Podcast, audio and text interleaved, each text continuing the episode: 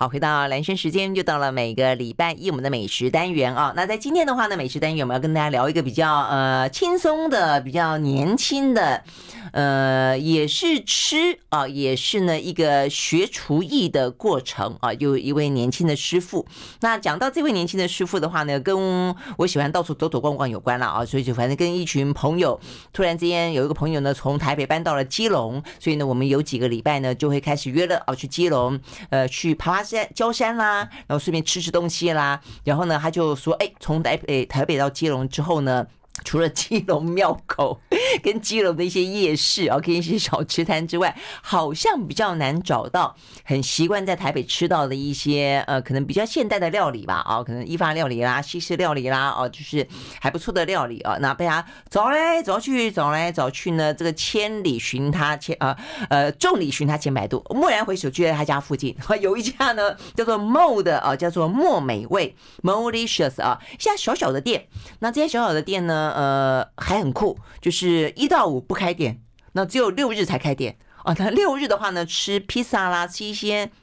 呃，料理甜菜等等啊，就都很好吃，味道都很好，所以呢，那两天就大爆满哦。附近的这个街坊邻居通通都去吃。那一到五的时候的话，呃，他只做宅配跟网购，所以这家小店啊，就呃引起了我们的兴趣啊。这个讨论半天说，哎，发现哦，原来这个主厨呢蛮年轻的，而且蛮有一些有趣的故事的啊。那因为这样的关系，背景描述完毕啊，所以我们今天就把这位呢莫美味的啊这个年轻主厨呢请到了现场来啊。那因为今。今天是一到五嘛，哦，所以他基本上，呃，反正餐厅不开不开张，只做宅配，对不对？对，做宅配。好，他是杨浩到我们的现场来，Hello，杨浩早。哎，大家早，大家早。嗯，OK，好，呃，所以你一到五，先跟大家说说你一到五在做什么啊、呃？其实一到五虽然没有公餐，但做的事情还是蛮多的，所以一到五可能会有从呃采买到备料到制作馅饼，然后我们会把它。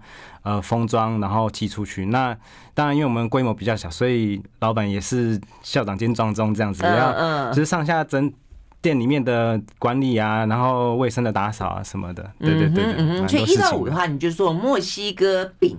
对，墨西哥馅饼，馅饼，墨西哥馅饼啊，那里面有夹各式各样的料，呃，然后周末的话呢，就比较像是意大利料理，是不是？呃，比较算早午餐，我们是异早午餐。异国料理，因为我之前是在澳洲习艺，那澳洲的话，它其实没有所谓的澳洲菜，澳洲菜就是各国的，因为他们很多移民嘛，所以就是到处的移民带去的一些不同风。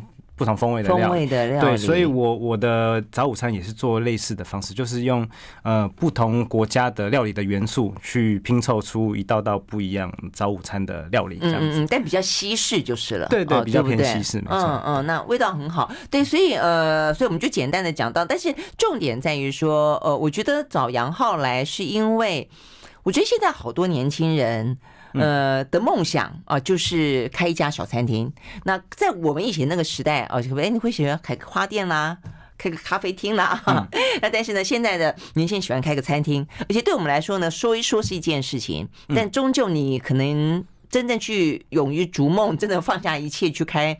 咖啡厅跟开花店的其实并不多，但我发现现在年轻人真正去开餐厅的人，开个甜点店的人还蛮多的。所以呢，实际上杨浩也是这样的个类似的故事之一啊。那所以到底是为什么这样子的想法，怎么样走来的？呃，所以我就可以跟大家好好的聊一聊分享。因为杨浩并不是一开始就念什么餐饮啊，因为现在很多年轻人。喜欢餐饮，可能呢一开始就什么高餐呐、啊，哦什么一些呃这个餐饮管理学系等等的，嗯、但你不是嘛？啊，你父母亲送你出去念书，也是对你怀抱了很多不一样的期待。对对对对，对。但是呢，呃，因为杨浩那家店，爸爸妈妈都来帮忙，所以爸爸呢就很爱听我们的节目，哦，就跟我们聊了很多呢 他对杨浩的过去的期待，但是现在也感到很欣慰了啊。但是呢，他讲的印象我最深的一句话就是说。嗯、呃，他送你去澳洲念书，对，然后呢，念完了之后呢，有一天你就回来了，然后就跟你爸说，你要的大学文凭我念了，给你了 啊。现在对对对，所以我的呃意思就是说什么，就是我我尽了我的义务了，是不是这个意思？交差任务已经达成，任务达成了，就是 我先前大学以前念的是为你念，接下来我要为我自己，所以是这样子。你真的是这种心情啊、哦？啊、呃，对，有有有有点类似，就是当时其实呃，我对于学科的内容我是蛮感兴趣的，但是因为后来就是觉得呃，在求学的过程当中，发现说，哎，可能坐在电脑前面，或是一天到晚泡图书馆，不太是我呃喜欢的生活模式。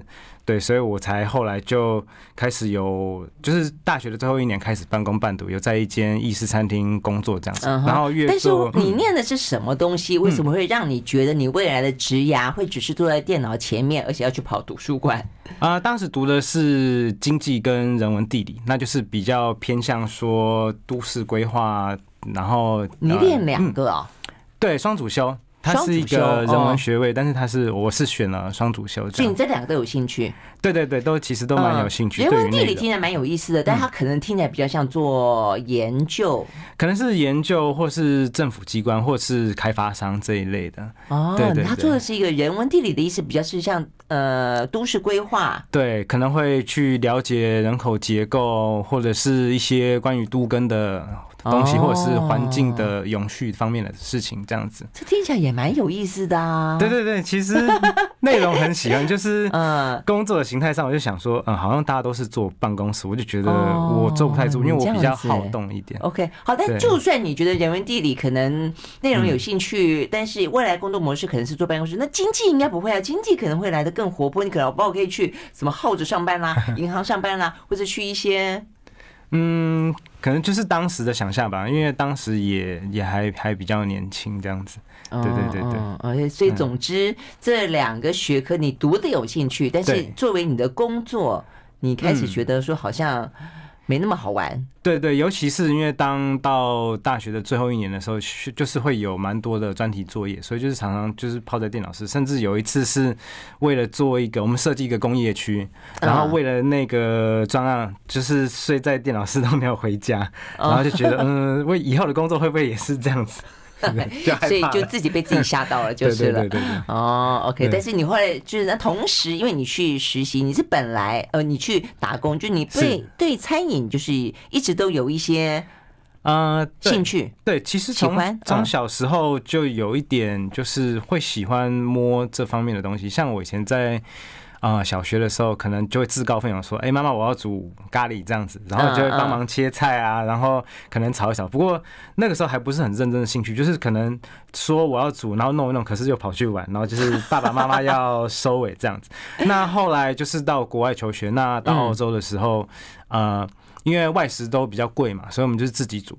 那我跟室友一起住，可是室友也都不爱煮，可是偏偏我好像就觉得说，哎、我不会抗拒，甚至我喜欢帮大家。准备便当，坐在别人吃，准备晚餐，对，所以就开始。哎，准备便当哦。对对对对，让他们带去，对对对。哇，你这个太感人了，因为你这个室友应该是他们太幸福了吧？对对对对，他们也这么觉得。你有没有顺便收费一下？哦，那个倒是没有，想说 想说一个愿打一个愿挨嘛。啊，真的，对对对对，所以就是这样子，慢慢感觉到自己对对，慢慢就越来越有兴趣，会开始自己去找食谱啊，看影片，对，然后延伸到之后就是大学最后一年，因为想要赚一点零用钱。这样子，然后也也也有兴趣，就是最后一年就去一一间意式料理的餐厅打工，这样子。OK OK OK，好，那所以其实从兴趣到你喜欢做到最后，你要把它当做一个职业，甚至回来以后要跟爸妈说，哎，我现在呢决定不做别的了，我要把这个当做我的呃未来的最主要的工作，我要开一家餐厅。有没有任何的困难或者心里面的挣扎？啊、嗯呃，我觉得一定会有，因为毕竟就是可能从。进大学前到进了大学到之后，然后就是跟父母的讨论都是说，哦，可能先把大学读完，然后之后可能要读一个，例如说可能偏向商商学的硕士这样子。所以走餐饮这条路一刚开始是完全没有想过的，不在计划中，完完完完完全全的没有。当初就只是说去去打工，只是他他可能是一个。呃，间接啊，间接衍生的想法这样子，就是像像我讲说，就是在大学里面，我刚开始很喜欢内容，可是我发现可能可能我坐不住，可能我写作业会写到睡着之类的，对，然后再到就是到打工，然后发现自己哎做的好像还不错，老板还对我来说算蛮器重、蛮满意的这样子，嗯，才开始慢慢就是考虑说，哎，也许我可以走这一行这样子，对，嗯。嗯，但是你不用说服爸妈吗？哦，当然，当然，当然也是要，呃，可是这个东西就比较有点先斩后奏，就是我呃大学快毕业的时候，然后我就开始考虑这件事情，嗯，然后我又心里可能也有一点不敢讲，然后我就是 呃，因为当时在那个意式餐厅也做了一段时间，可能也差不多一年多了，然后呃就觉得说，哎，好像自己在店里面已经可以独当一面，那是不是应该可以勇敢的去走这一条路这样子？嗯，然后当时，那你蛮厉害的，一年多就可以独当一面哦。对对对，因为就工作时数还蛮多的，我就是一个礼拜可能两三个小两三十个小时去这样，只要是下了课就会去，对，所以进步的还蛮快的。那那时候你做什么？做什么料理？呃，当时的话就是做做披萨跟意大利面。不过它这间餐厅它是算呃比较独立的，它不是像达美乐或者是必胜客那种，它是他们饼皮是自己做，那他们用的起司啊跟火腿都是有挑选过。那有些甚至是从强调一些手工啦，对对对，从意大利当地进口的。然后会有一些简单的就是新鲜的沙拉，他们的那个大蒜面包也是自己做，都自己弄。对对对，那跟你现在的店里面礼拜六跟礼拜天吃的有点像，有有点类似，对对对对。哦，是这样子，所以后来呃，就是主厨也蛮器重你的，对，所以那个时候你就觉得说你可能可以，我觉得应该是可以往这条路去发展这样子，嗯哼，对，然后。然后，所以那个时候比较有算是建立了一点信心了，那也存了一点钱，所以大学毕业，那毕业一定都是我每年会回来台湾一趟，就是度假这样子。嗯，对，然后我就自己先缴了学费，我去那个当地的一个蛮出名的技术学院，他们有餐饮管理的科科系这样子，所以所以先自己就是缴了学费，然后才回来台湾，然后跟爸妈说，OK，我。大学毕业了，任务完成。那我现在想要去转行做一，去去往餐饮这个方向前进，这样子。啊，而且已经报名了一个技术学院了，决定要回欧洲去继续念。对，刚们说我已经报名了，来不及了，学费已经缴了。但基本上你爸妈其实也还算蛮开明的啦，啊，就还支持你。对对对，其实我觉得我运气运气蛮好的，就是说，因为传统上其实有很多的家长，他们可能会觉得说，你就是好好的去找一份工作，然后就是就是可能尽量。去读高一点的学位这样子，那他们当然刚开始也是会有他们自己的意见，就是说你已经大学都读完了，你不去读一个硕士，然后相关科系的，好像很可惜。嗯，但后来就是说，呃，因为已经报名了，然后他们也明白说，哎，我好像就是已经铁了心 要 要做这件事情，然后。他们发现说，哎，没有办法阻止这件事情，他们就转变为支持这样子，嗯，对对对，也就不会后续还是继续的阻挠，他们并没有，对对对，这是蛮幸福的一件事情。嗯，真的，OK，好，所以呢，呃，然后跟很多的年轻人一样啊，就是说很想要把他自己的兴趣变成他自己的职业啊，但是呢，当他呃成功的说服了家人跨出这一步之后，哎，我觉得其实喜欢餐饮，想要做餐饮，跟你去一家餐厅工作，跟你自己开店。就是不一样嘛，对不对？那自己开店就要更懂得一些做生意的美眉嘎嘎。对。那另外的话呢，你想开一家什么样的店？呃，你要做什么呃菜？比方说，你后来决定你要做呃早午餐跟墨西哥菜，那为什么是这个样子？我们休息再听听看呢。呃，这个呃年轻人啊，这个有有意思的故事，马上回来。I like 好，回到兰萱时间，继续和现场邀请到的这莫美味的呃主厨兼老板，对，老板，对，兼撞钟兼扫地，对对对对，兼兼一切的大小事。务，对对。对，杨浩来聊天哦。那所以，嗯，从一个呃到澳洲去念经济、念人文地理啊，但是呢，后来决定呢，呃，发现了这个厨艺是自己的喜好，然后呢，还去念了这个跟餐饮有关的技术学院。那 OK，念了多久？两年，两年哦，两年，还真念念两年，一年学技术，一年学管理，总共两年。哦，有学管理，所以呢，要如果真正要自己做生意的时候，这一部分应该就有点派派上用场。哎，可是问题是你觉得学的跟真正开了店之后碰到的也不一样？当然，学的东西都派得上用场，只是说。呃，当你真正开始经营的时候，会有很多东西是教科书跟老师没有办法提供给你的，就是你会碰到各式各样的问题或状况，这样子，还有一些挑战。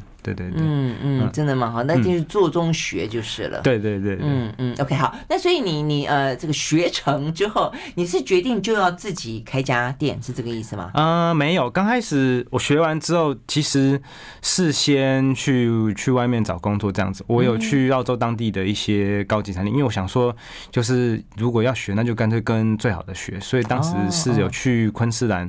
呃，他们没有米其林评鉴，他们是但是有自己当地他们自己的评鉴，对，他们是用帽子的数目。那他们有一个当时是唯一一间三帽的餐厅，那我去那边去实习大概三四个月。对，然后后来也有转进另外一间，就是类似类似的餐厅，也是有做了一段时间这样子。嗯，对对对。后来就是去了高级餐厅之后，就发现，呃，可能因为当时想法是跟最好的学，不过，呃，因为高级餐厅他们其实工作的环境是蛮蛮辛苦的。像我之前可能，呃，早上是。九点去上班，嗯，那所谓的早下班是凌晨一点，那正常时间可能两三点了，因为他们，呃，天哪，那你你你你上班，你下班跟下一次的上班中间只有很近，非常近，六七个小时，对，然后你还要再扣掉就是交通的时间，回家盥洗吃东西的时间。但是跟你当初睡在图书馆有什么不一样？什么电脑室有什么那些，比如说换一个地方睡而已，睡厨房，一个是动态，一个是静态，不过两个真的是差非常非常的多。对，然后后来就是那个主要是第一间餐厅的时候，所以就发现其实体能上会有点负荷不了，对，就觉得实在是很累，所以后来就是有转去其他的餐酒馆，就是比较呃我们认识的牛排啊，然后一些比较精致的三明治、沙拉跟下午茶，那就在一间当地的餐酒馆大概做了两年这样子。回来台湾开店，它其实是一个巧合，它并不是刚开始规划的事情。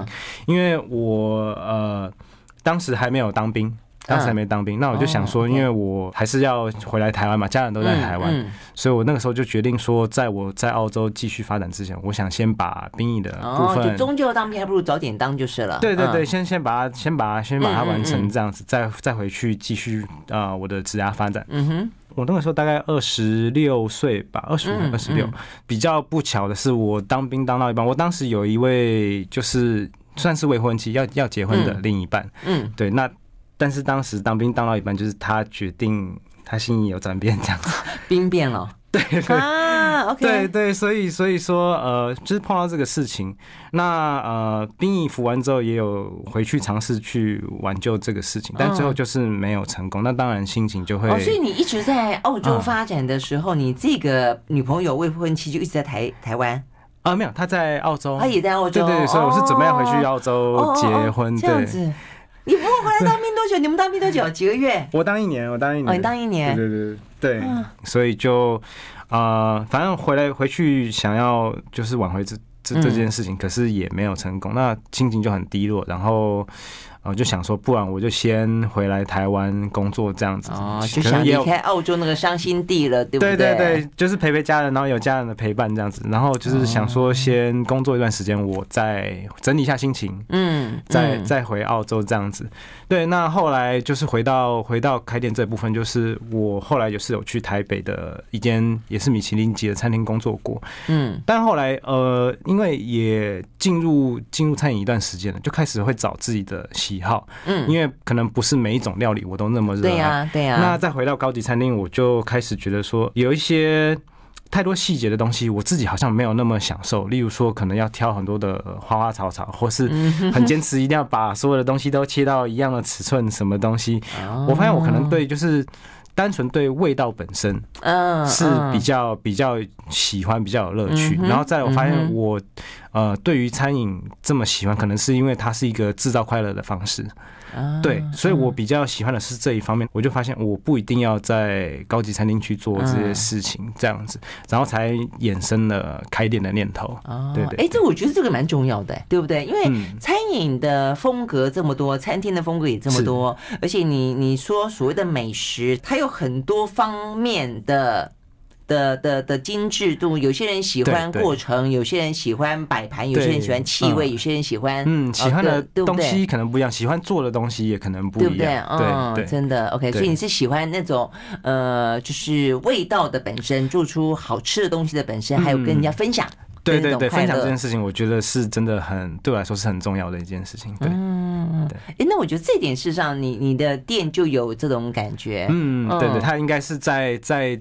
我们经营的方式应该是会蛮明显的反映出来，嗯，那就比较有一种希望给你一个家庭的气氛，对对不对？比较温暖的，比较温馨轻松。对，但你喜欢轻松，比较那种温暖家庭式的。但是呃，在那么多形那种比如说什么意法料理啦，哦，这个什么墨西哥，你就会选择墨西哥墨西哥馅饼呢？嗯，其实当初像我讲，呃，之前在习艺的时候也都没有碰过。你形容习艺也好好笑，不是很好笑，就是 好像很真的很认真在练武功的感觉。对对对对对，对，就是都都没有碰过墨西哥料理。那呃，其实墨西哥料理通常是我自己到外面，我喜欢吃，然后可能在家里会会做这样子。嗯，那后来就是回到台湾，然后只要逢年过节，因为大家平常都吃台菜、吃中中菜嘛，所以逢年过节反而就会拱我说，哎，要不要煮一点不一样的？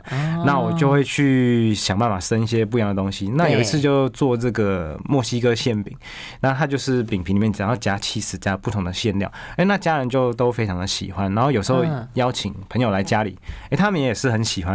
然后就发现说，哎，这个东西好像，哎，台湾。比较少，对，比较少。可是问题是，像我也很喜欢吃墨西哥菜哦，但就是如果你想要味道比较浓、比较重的时候，我会选择去吃看墨西哥菜，因为它的很多新香料也很多。但我弟说墨西哥菜其实也种类蛮多的，但是馅饼只是其中一小部分。对，那你为什么不干脆其他的菜也都做墨墨西哥菜呢？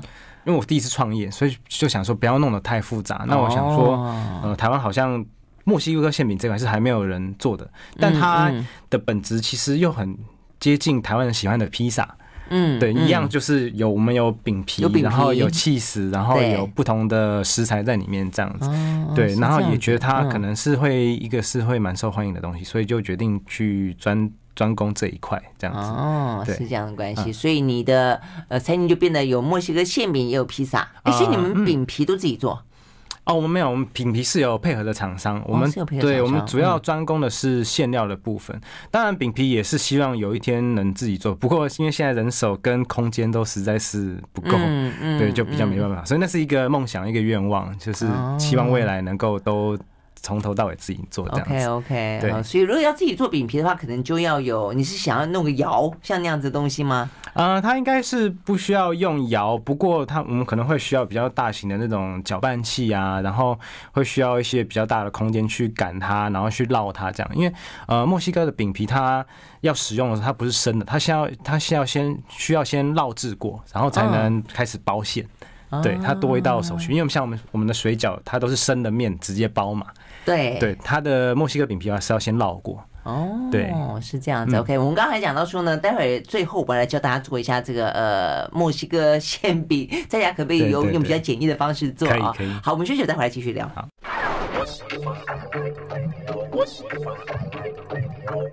好，回到蓝轩时间，继续和来现场邀请到的啊，这个在基隆一家小小的店叫做墨美味啊，这个 Malicious 啊，这个的老板杨浩呢来聊天啊。我们聊到就是说，嗯，追求一个呃，把兴趣变成自己的职业啊，然后自己开了一家小店，那做起了一些想要带给大家欢乐，那觉得很温馨的一家店啊。基本上呢，杨浩这样子已经做到了，已经做了五年了，对不对？嗯，差不多，差不多。嗯嗯嗯。那我觉得去那家店的感觉确实有有这种感觉。而且，呃，你们家全家总动员就三就三个人，所以看到你爸爸，也看到你妈妈，对，外婆有时候也帮忙啊。你这样讲，我想起来了，你外婆好像有一天也有出现，因为我们后来我们是分隔好久的时间，在几个月里面，呃，去过两次或三次呢，一次看到你爸爸，一次看到你妈妈，然后最后 你外婆也跑出来了之类的。好，所以呢，在过程当中，我觉得全家人一起做。对，我觉得也是蛮蛮蛮特别、蛮温馨的一件事情吧。对对对，他会有不一样的乐趣，这样子。真的吗？哈，那问题是，那你爸妈帮什么？在外面帮忙招呼，他厨房都是你嘛，对不对？对，厨房主要都是就是做餐，主要都是我自己。那啊，爸爸因为其实现在他还有在上班，他算是有有自己的公司这样子。哦，所以他们也是周末来帮忙。对，所以爸爸是周末，然后妈妈就是妈妈其实已经退休了，所以她现在就是陪陪我在店里这样子。那需要他帮忙的时候，他就来帮我；那没有事的，他就是做他自己的。事情这样子，那在店里的话，他呃，像我们周末供餐的时候，他就是帮忙外场跟饮料的部分。对啊，对啊，呃，因为有妈妈的存在，所以感觉上就特别的有那种家庭的温馨。没错，他你妈妈会跟人家聊天，嗯，很会招呼客人，很会聊天，对，对对对，然后就然后就看到杨浩一个人在这个呃厨房里非常的认真努力，然后很腼腆的感觉。好，哎，但但是你的菜真的是很好吃哈，我印象中就是嗯，我们先讲你的披萨好了，你的披萨。的口味其实也都是蛮不传统的，你都会自己去研发一些你喜欢的呃料，对不对？或是对对因为我们店虽然有各种呃不同的异国料理，不过我们主要推的还是就是墨西哥馅饼这一块。所以说，我们的披萨是不是用一般的那种意式比较厚的饼皮？饼皮我们是用墨西哥。饼的本身，对，让客人知道说，哎，那个墨西哥饼皮也可以这样吃。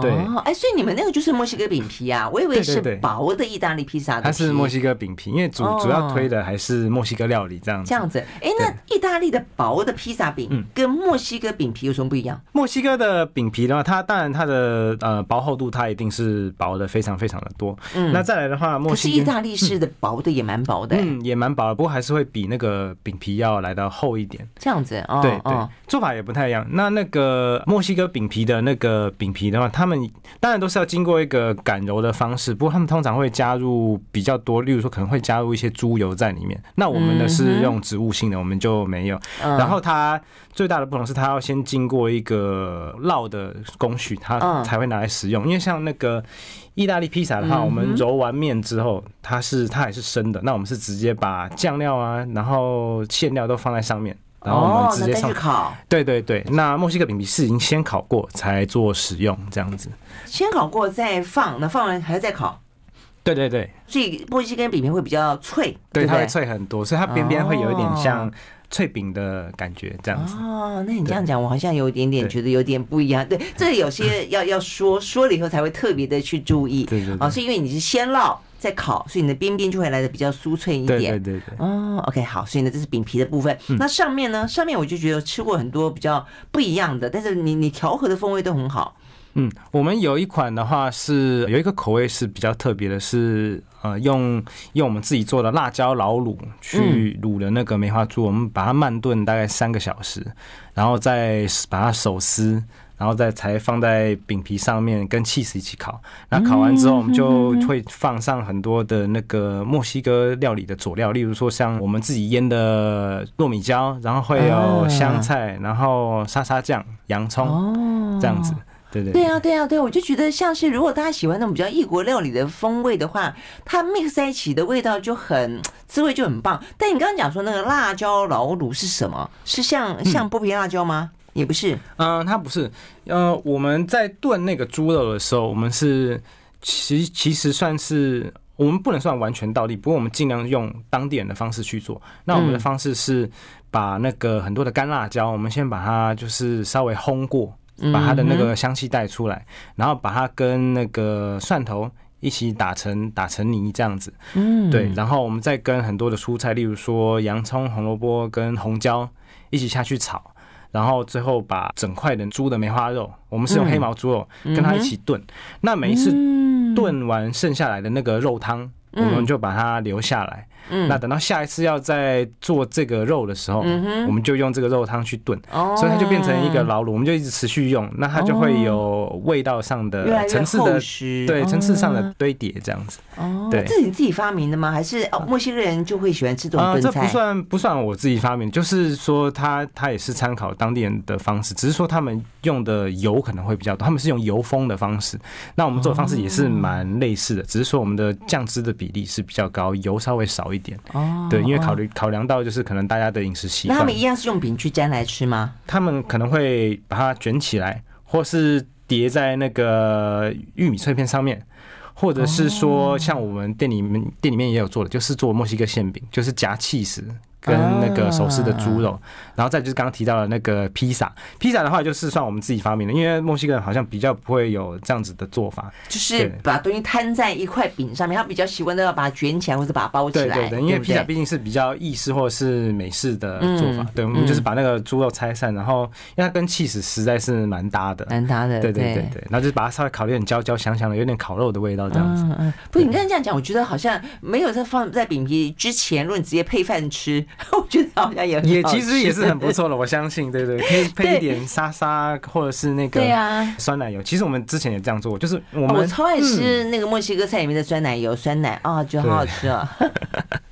对啊，所以你们现在也这样的配过？有有，就是讲我们早午餐的菜单其实是季节性的，我们会一直更换。嗯，对，所以可能考虑到呃天气就是热或是冷，然后再来是说我在市场可以买得到什么东西，所以会一直去更换。那曾经就是有出过一个这种类似那个日本冲绳的塔可饭这样子的概念，对，是猪肉放在那个饭上面酱汁，然后会有一点沙拉，然后起司跟蛋。对对，曾经出过这样子的一道菜。OK OK，不过你刚才讲的蛋啊，实际上你像你的沙拉里面有一道沙拉，我们刚刚在讲到，就是上面也是放了蛋，然后呢也配了一些有点像是多利多滋，就是那种墨西哥脆脆饼之类的，呢又拌了很多的新鲜的蔬菜生菜，那个也很好吃。对，那个的话，它的灵感是来自于墨西哥人当地的一道早餐，但他们在。在在他们那边算是一个比较家常的东西，他们就是可能，呃，家里会有，因为他们很爱吃沙沙酱。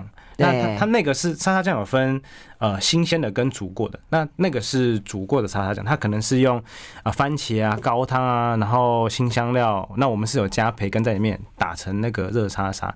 那他们家里可能也会有这种酱汁，那他们可能会呃家里可能会有剩下的玉米片。然后就把那个玉米片放到那个酱里面煮，那可能也会有可能前一晚剩下的烤鸡，就把它撕一撕，然后再加一颗蛋。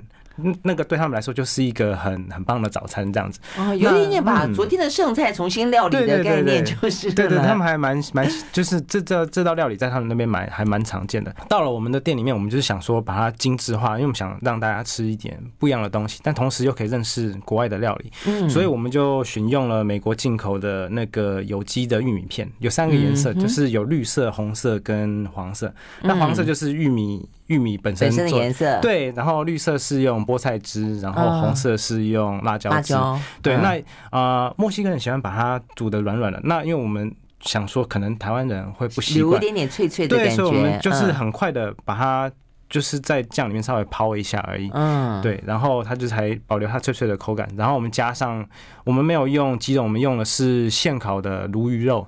那因为鲈鱼的油脂其实蛮多的，那搭配那个墨西哥菜其实就是蛮刚好，因为一个浓郁，然后就比较清爽一点。对对，墨西哥对，所以我们就再放上自己做的那个辣酱，这类似有点像美乃滋那样子，但是是辣的，然后也是加了新鲜的沙沙酱，然后。呃，一样就是墨西哥常见的那些佐料，例如说香菜、洋葱跟糯米椒，嗯，然后最后放上，因为早午餐嘛，一定要来一颗蛋，就放放一颗现煮的水波蛋在上面，这样子。对对。你这样讲，我觉得好像是哎，西式的沙拉里面比较少看到鱼哈。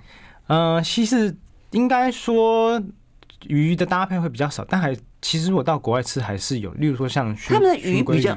可能就会哦，熏鲑鱼，对对对对，拌在沙拉里面。其实慢慢也常，最近期也常出去，因为大家会做一些变化，就是做一些创意料理。其实慢慢也变得比较常见，对，可能在台湾还少一点。对，否则的话，好像觉得鱼都比较是出现在主主菜，对，可能是烤的啦，嗯，主主要还是之类的，对不对啊？OK，好，我们休息，再回来现场。